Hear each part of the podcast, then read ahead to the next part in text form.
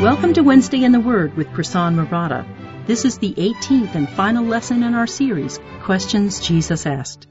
Mark is careful to point out that the trial before the Sanhedrin and the denial of Peter occur side by side and illustrate for us the answer to the question, Why have you forsaken me?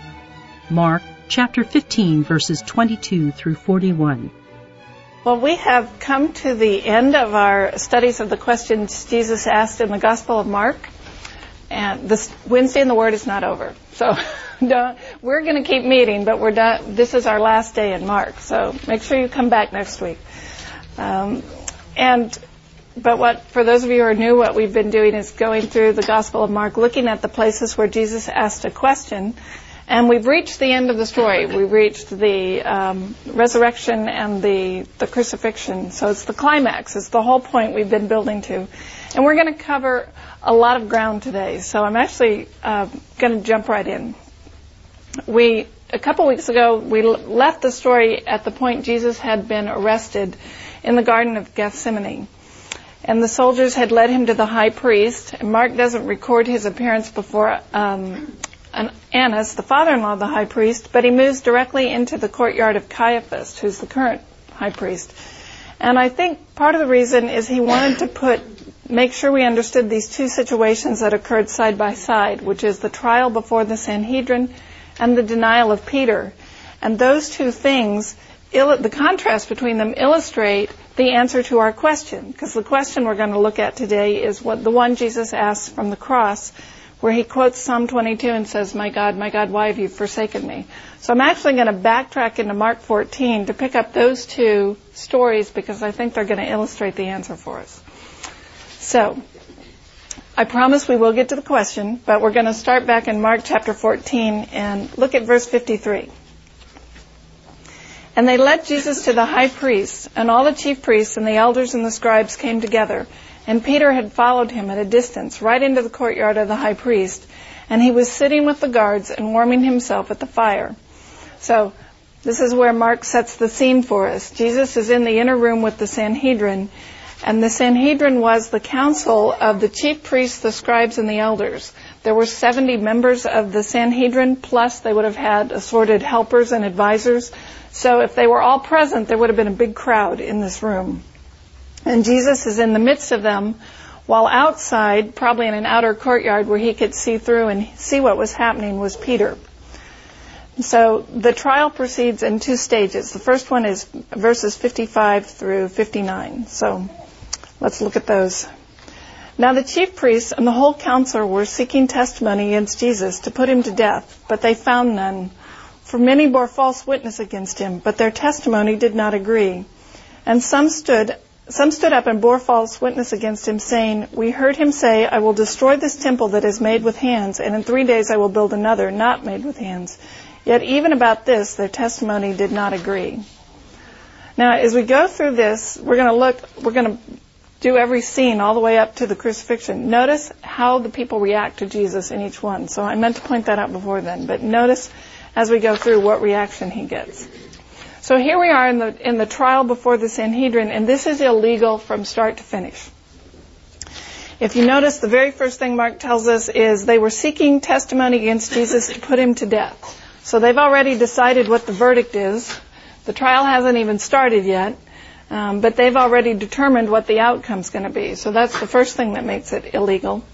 The second thing is that it was held at night, and Jewish law required all criminal trials to be held during the daytime.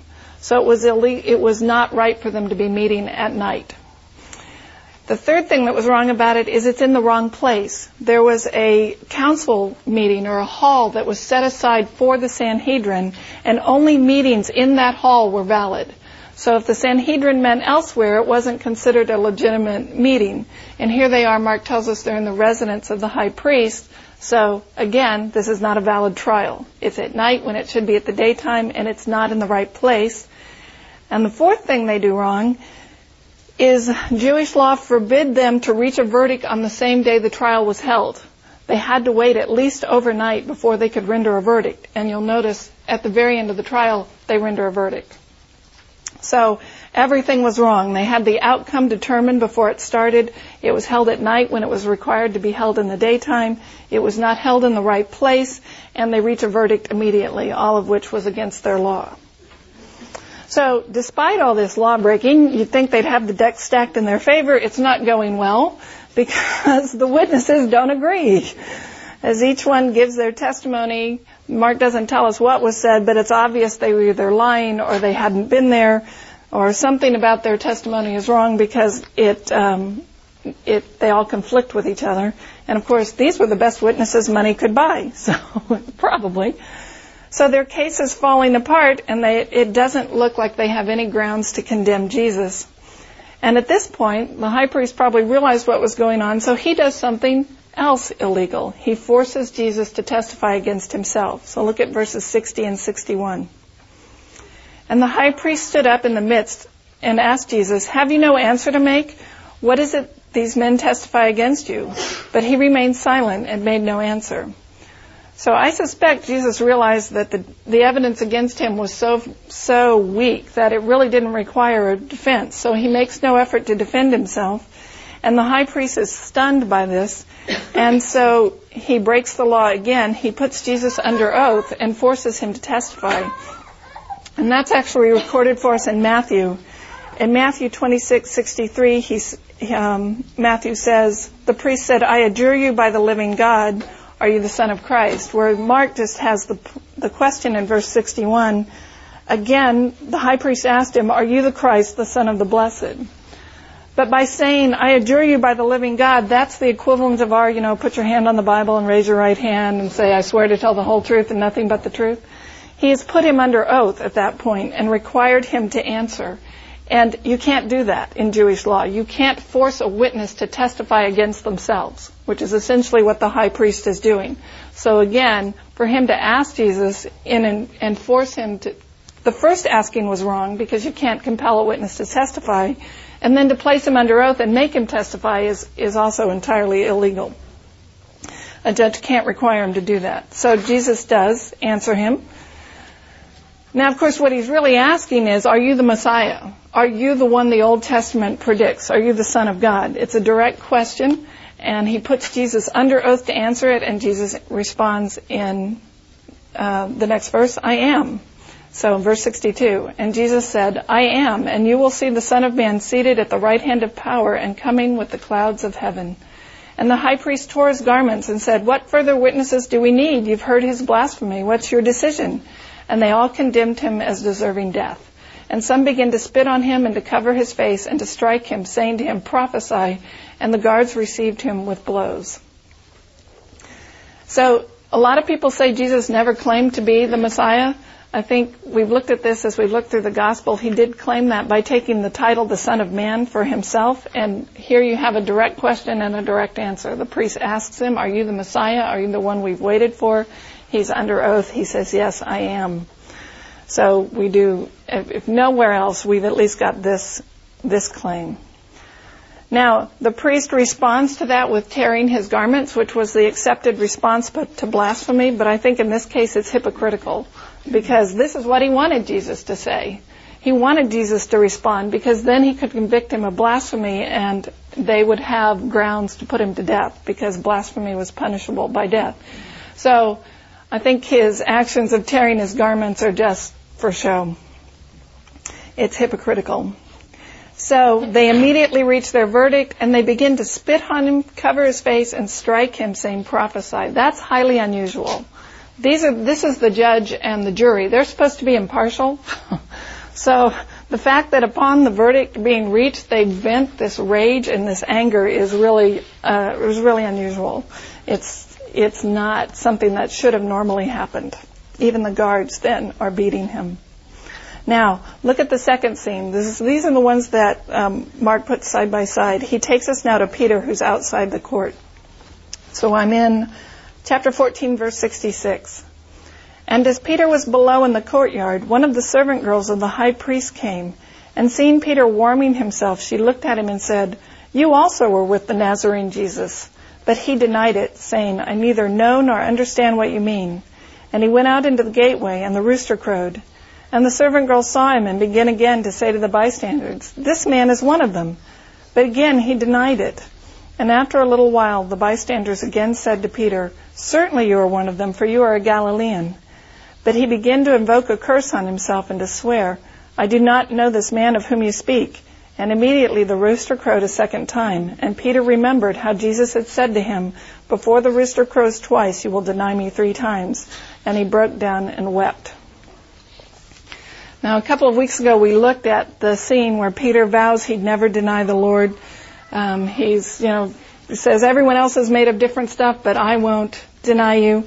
And he courageously vows he's going to remain faithful to the end. Then we saw him in the Garden of Gethsemane in another act of courage. He's the one who draws his sword in an attempt to defend Jesus. Um, and he ends up lopping off the, the servant's ear, which Jesus heals. And now we still see him. I think actually he still, his courage has not yet failed him because he's followed Jesus into the courtyard and that was a dangerous thing to do. I mean, he is sitting at the fire warming his hands with the very people that arrested Jesus. And he was in terrible danger. So that, that was an act of bravery for him to follow him into the, the high priest. So we've seen this bravery carry him through, but now here we are when when the rubber meets the road and his courage melts away, it fails him. So the woman who let him in the door, she's a servant of the high priest, she recognizes him and she says, you're one of them, aren't you? And he's, he immediately says no. Now John tells us there was another disciple present and people are divided as to who that was. Some commentators think it was John himself who was present. Others think it was Mark. And that we don't really know. I tend to lean toward Mark um, but I'm not sure there's a real good way to judge. Uh, and I'll tell you why. Some commentators have suggested that Mark was the rich young ruler, and it fits what we know about him. And John describes the disciple who was present as someone who was known to the high priest. Well, if Mark was from a wealthy household, he would have been known by the high priest. And it's likely that he could have gotten them in the door because he was known and he was from this wealthy household. So my speculation is Mark spoke to the servant girl. She knew him because he was from a wealthy household. They let, she let him and Peter in and she knows Mark was with Jesus and so she recognizes Peter and says, oh, you're one of them too. Um, and so she says, should, I think that's where the question comes from. But we don't really know. It may have been neither, um, John doesn't name who was there. He doesn't say it was him, but it could have been John, it could have been Mark. Anyway, Peter's uh, defenses abandoned him. He says, I don't know who you're talking about. And he tries to avoid this woman by going farther outside to the gateway where he'd be less visible. But she kind of follows him, you know, and keeps annoying him by asking the subject. And as he protests, people hear his accent. And this would have been like a southerner in New York City. They would, as soon as he spoke, they would know he was from Galilee. So his accent gives him away and they say, well, you must be one of them. You're from Galilee. And he denies it vehemently. Now it says he cursed. That doesn't mean he was swearing like four letter words. It means he took an oath. So it's this, it's like God curse me if what I'm saying is not true. It would have been that kind of thing. So he's pronouncing a curse on himself. So you see these two scenes side by side where Jesus is placed under oath and asks the question, are you the Messiah? And now Peter essentially puts himself under oath and denies him, says, I don't know him. Um, and then, of course, the cock crows a second time. Peter knows what he has done and he breaks down and weeps. And the word there uh, for broke down is very strong. It's literally threw himself on the ground. So it's this picture of him going out and throwing himself face down in the dust and crying over what he did. So look at the two reactions we have to Jesus at this point. you have the priests who hate him and their hearts are filled with anger and jealousy and bitterness and they rush through this sham trial which is entirely illegal and then as soon as the verdict's rendered, all this hatred comes spilling out in, in their beating and their spitting that follows the verdict. And now you have side by side with that a man who loves Jesus with all his heart. He's determined to defend him to the end. And yet, at the moment of crisis, he fails. He too denies Jesus, denies that he even knows them. So why does Mark put those side by side? I think The answer is that this shows us who we are. This is the condition of our souls. Both Peter and the priests were religious men. Well, the priests were at least outwardly religious. One loved Jesus, one hated Jesus, but they both failed him. And the point of it all is that Jesus had to die for both of them. That uh, the priests were these men who were in positions of worldly power. They they had the status and the authority of their offices. They probably had some amount of prestige, and Jesus was a threat to that their position. So they are they want to get rid of him, and it and through the trial expose their hatred and their jealousy. But I think what Mark wants us to see is the love of Peter is no better. It too, insofar as he was dependent on himself, it would fail. So without Jesus to save him, he was no more effective than the hatred of the priests. Either way, we will deny Jesus. So left to ourselves, apart from God's grace, we would all turn away. Now, what's the difference between the two? And this is crucial. The difference is Peter's tears. And that's the difference between those who are saved and those who are lost. Those who are saved weep over their sins and their failures, and they show this, this kind of same remorse of Peter of throwing himself down and weeping. Um, those who are not are, are self-righteous or pride, are proud in their anger and in their failures.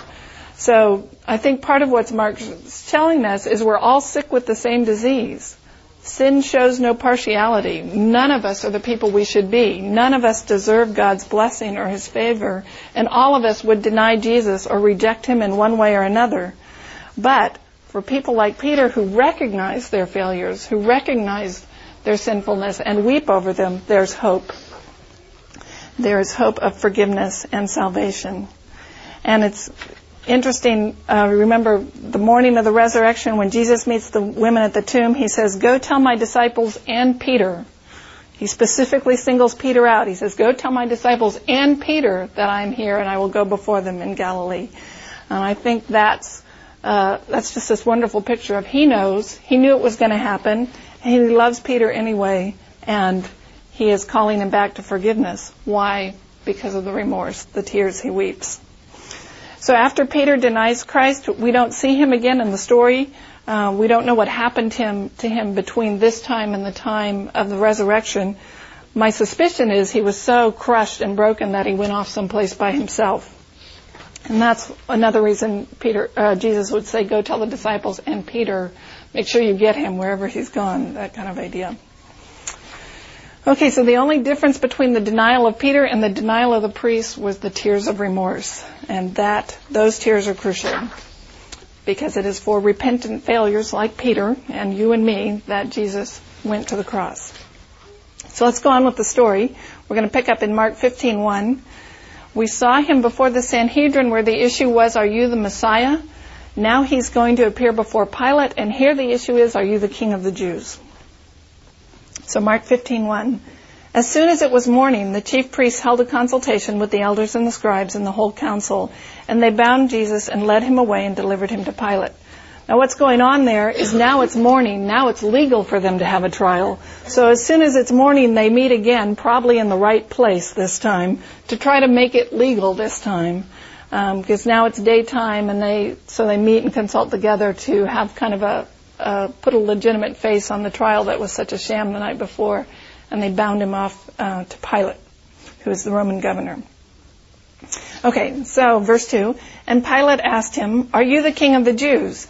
And he answered him, You have said so. And the chief priest accused him of many things. And Pilate again asked him, Have you no answer to make? See how many charges they bring against you. But Jesus made no further comment, so that Pilate was amazed.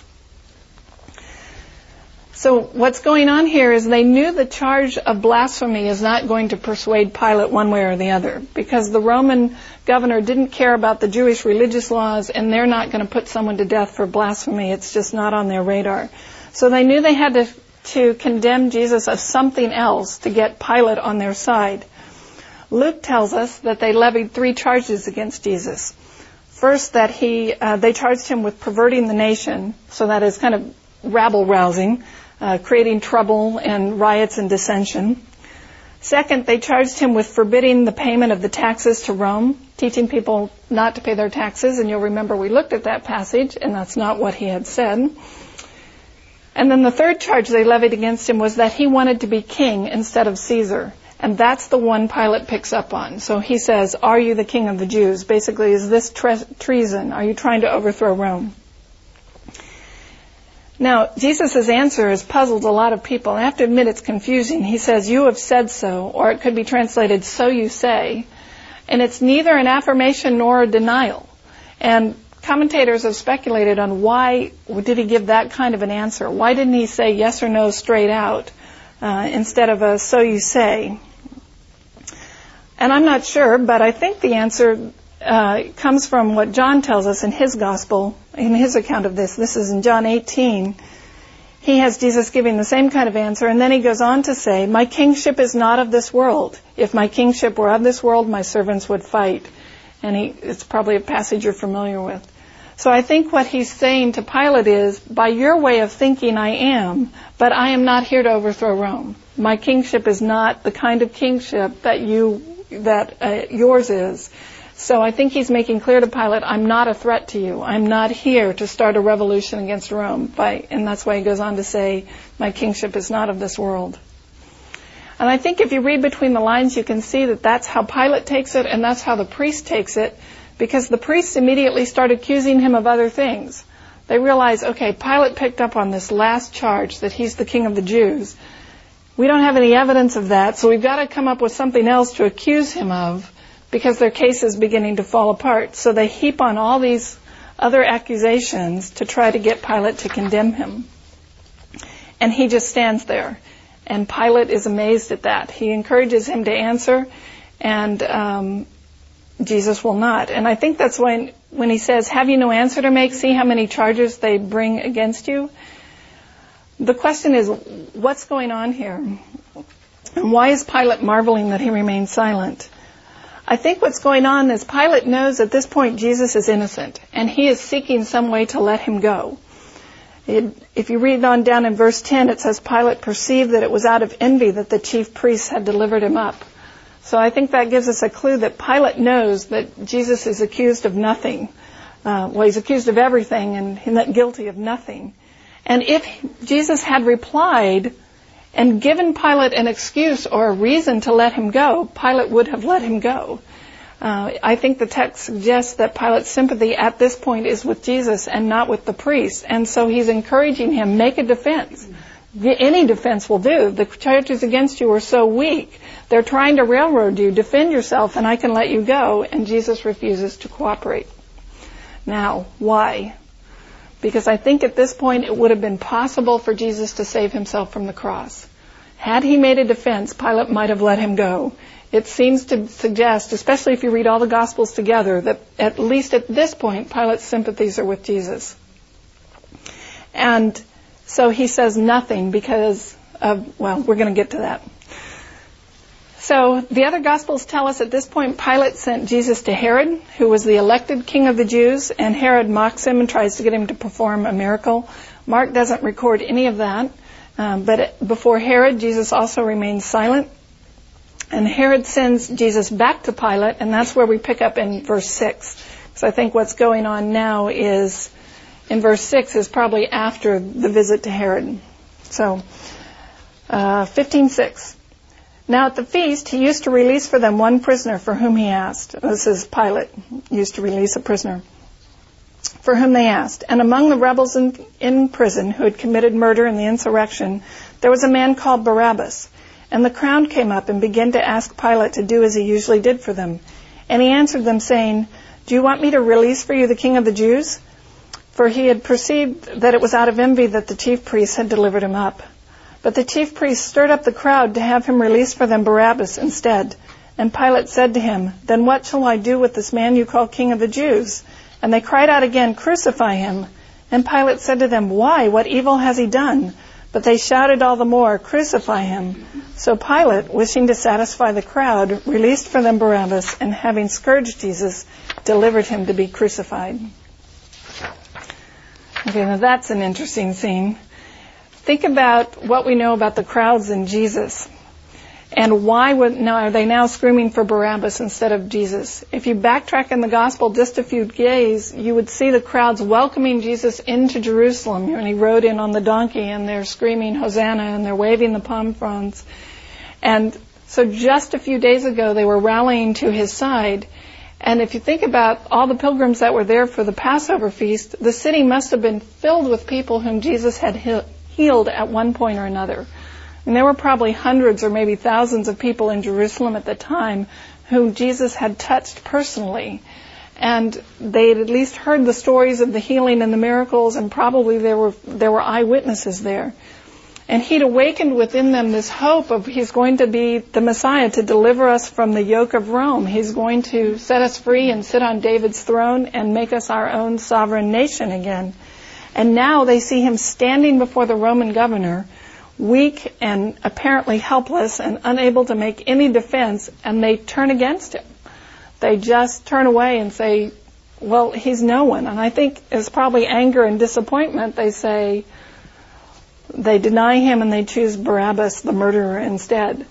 So you've got this, the priest hating him, you've got his own, one of his own disciples denying him, you have the crowds now turning against him. And um, I, they're calling for his death. So when Pilate says, What shall I do with Jesus, the King of the Jews? and they say, Crucify him, I think Pilate's somewhat aghast at that because his answer is, What evil has he done? Pilate still seems to think there's no basis for him to be crucified, and yet the crowd's demanding it. And Pilate was a man pleaser, as it goes on, as it says in the end, he wanted to please them. It was easier to release Barabbas than, than risk the anger of the crowd. So he has Jesus beaten. And that's strange because that wasn't normal practice. It wasn't normal to beat someone before crucifying him. There's no evidence that the uh, thieves who were crucified with Jesus were beaten. So why does Pilate order this? And it's, if any of you have seen Mel Gibson's movie, The Passion of the Christ, you know what an awful, bloody, and vicious practice that was. It was, it was just horrific. Um, the Romans used these long leather cords that were embedded with bits of metal and bone so that when they hit the prisoner's back, it would just rip it open. Um, and it was just an awful, vicious kind of beating. I've often wondered why Pilate did this, knowing Jesus was going to be crucified. Why beat him like that? And one of the, a couple scholars actually speculated that this was Pilate's last attempt to spare him because he was hoping that the beating would awaken the sympathy of the crowd. So that if they saw him beaten, um, that maybe they would turn around and say that's enough and, and release him. And they've speculated that that's perhaps why Pilate ordered it. Either that or he didn't expect Jesus to survive the beating, which many people didn't, which would have spared him crucifixion.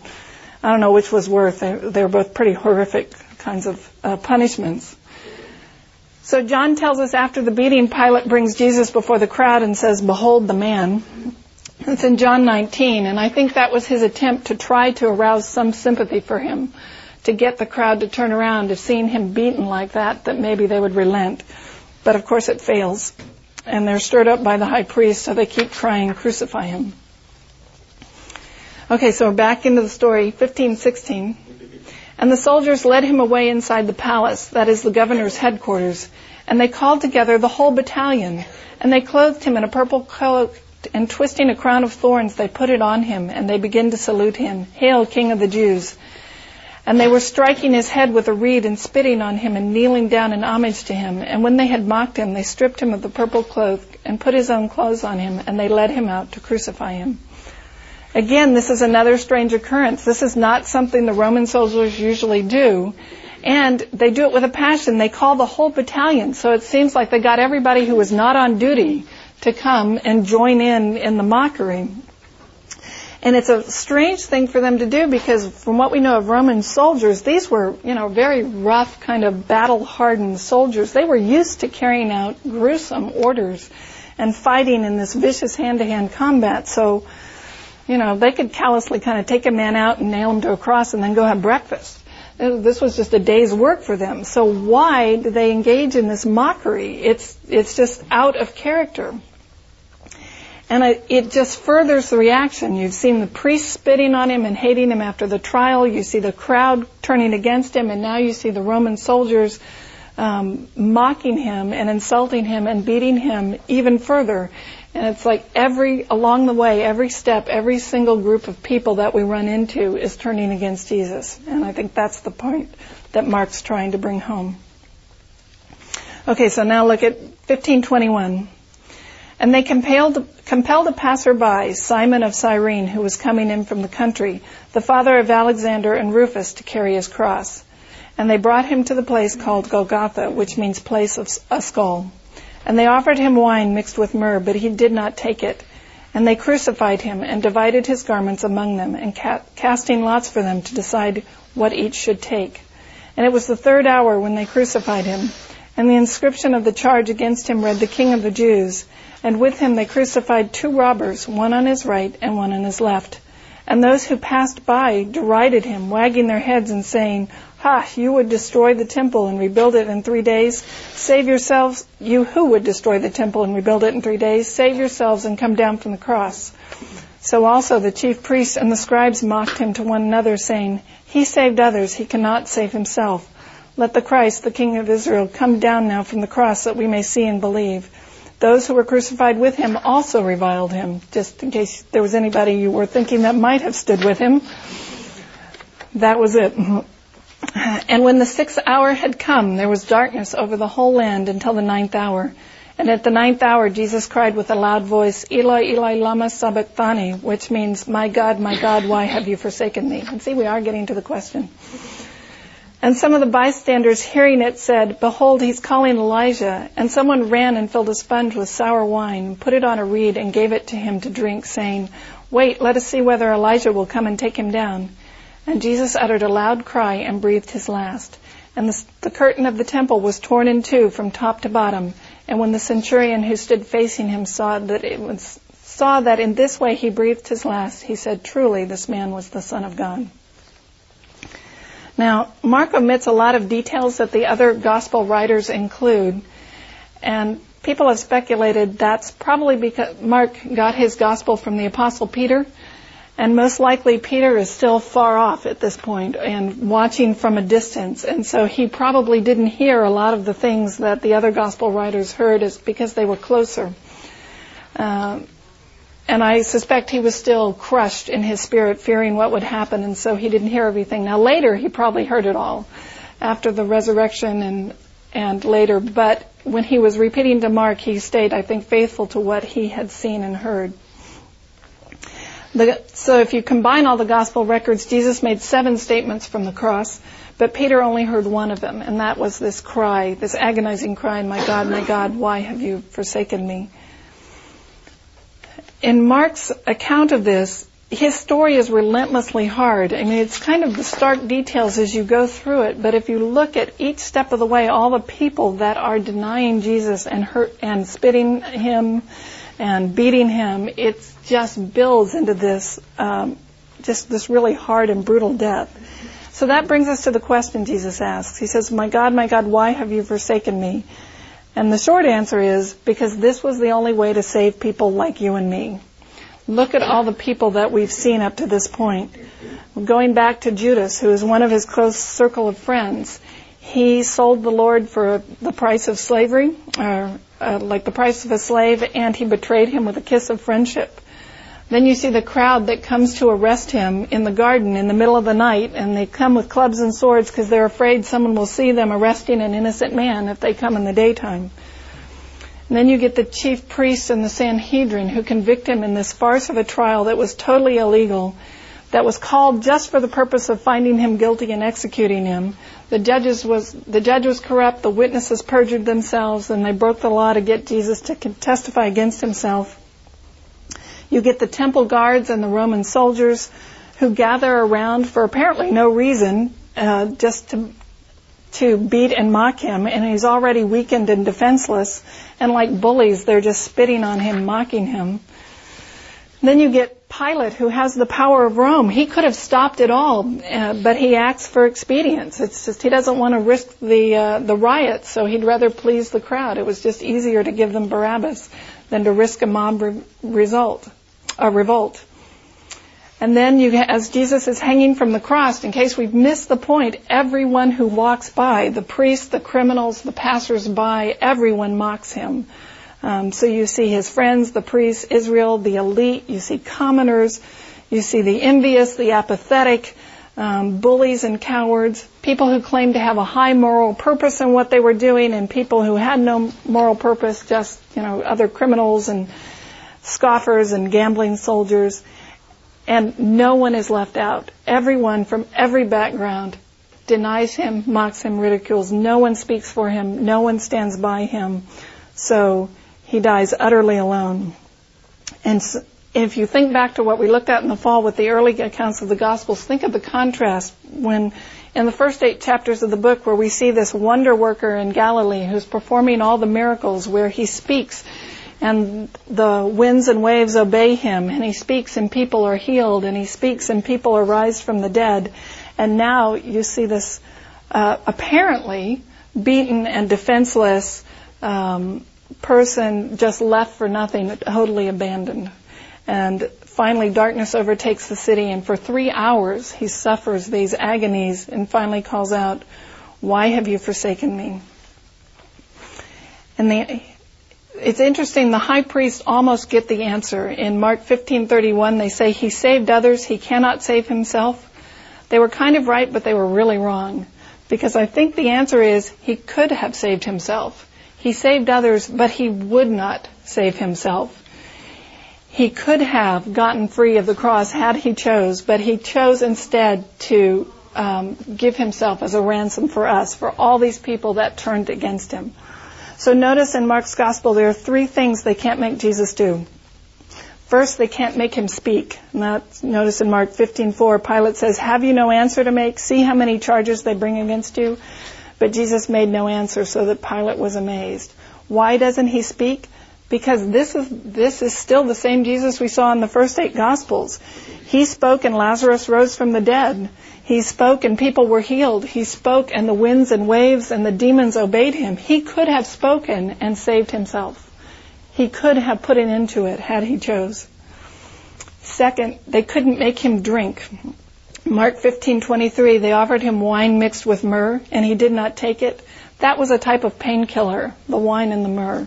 I don't know how effective it would have been, but it would have taken at least some of the edge off the pain had he drunk it.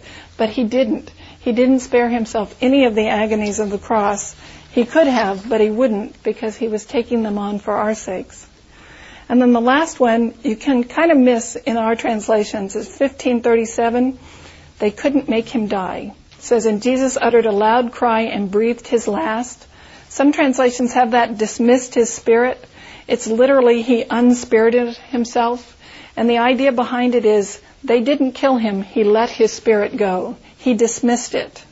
And I think that's again something he predicted in John chapter 10. He says, No one can take my life from me. I lay it down of myself. I think the implication is he could have refused to die. He could have hung on the cross and laughed at them, at their inability to kill him. Insofar as he was God, he could have spoken and changed everything. And yet, he hung on the cross and released his spirit, dismissed it for our sakes.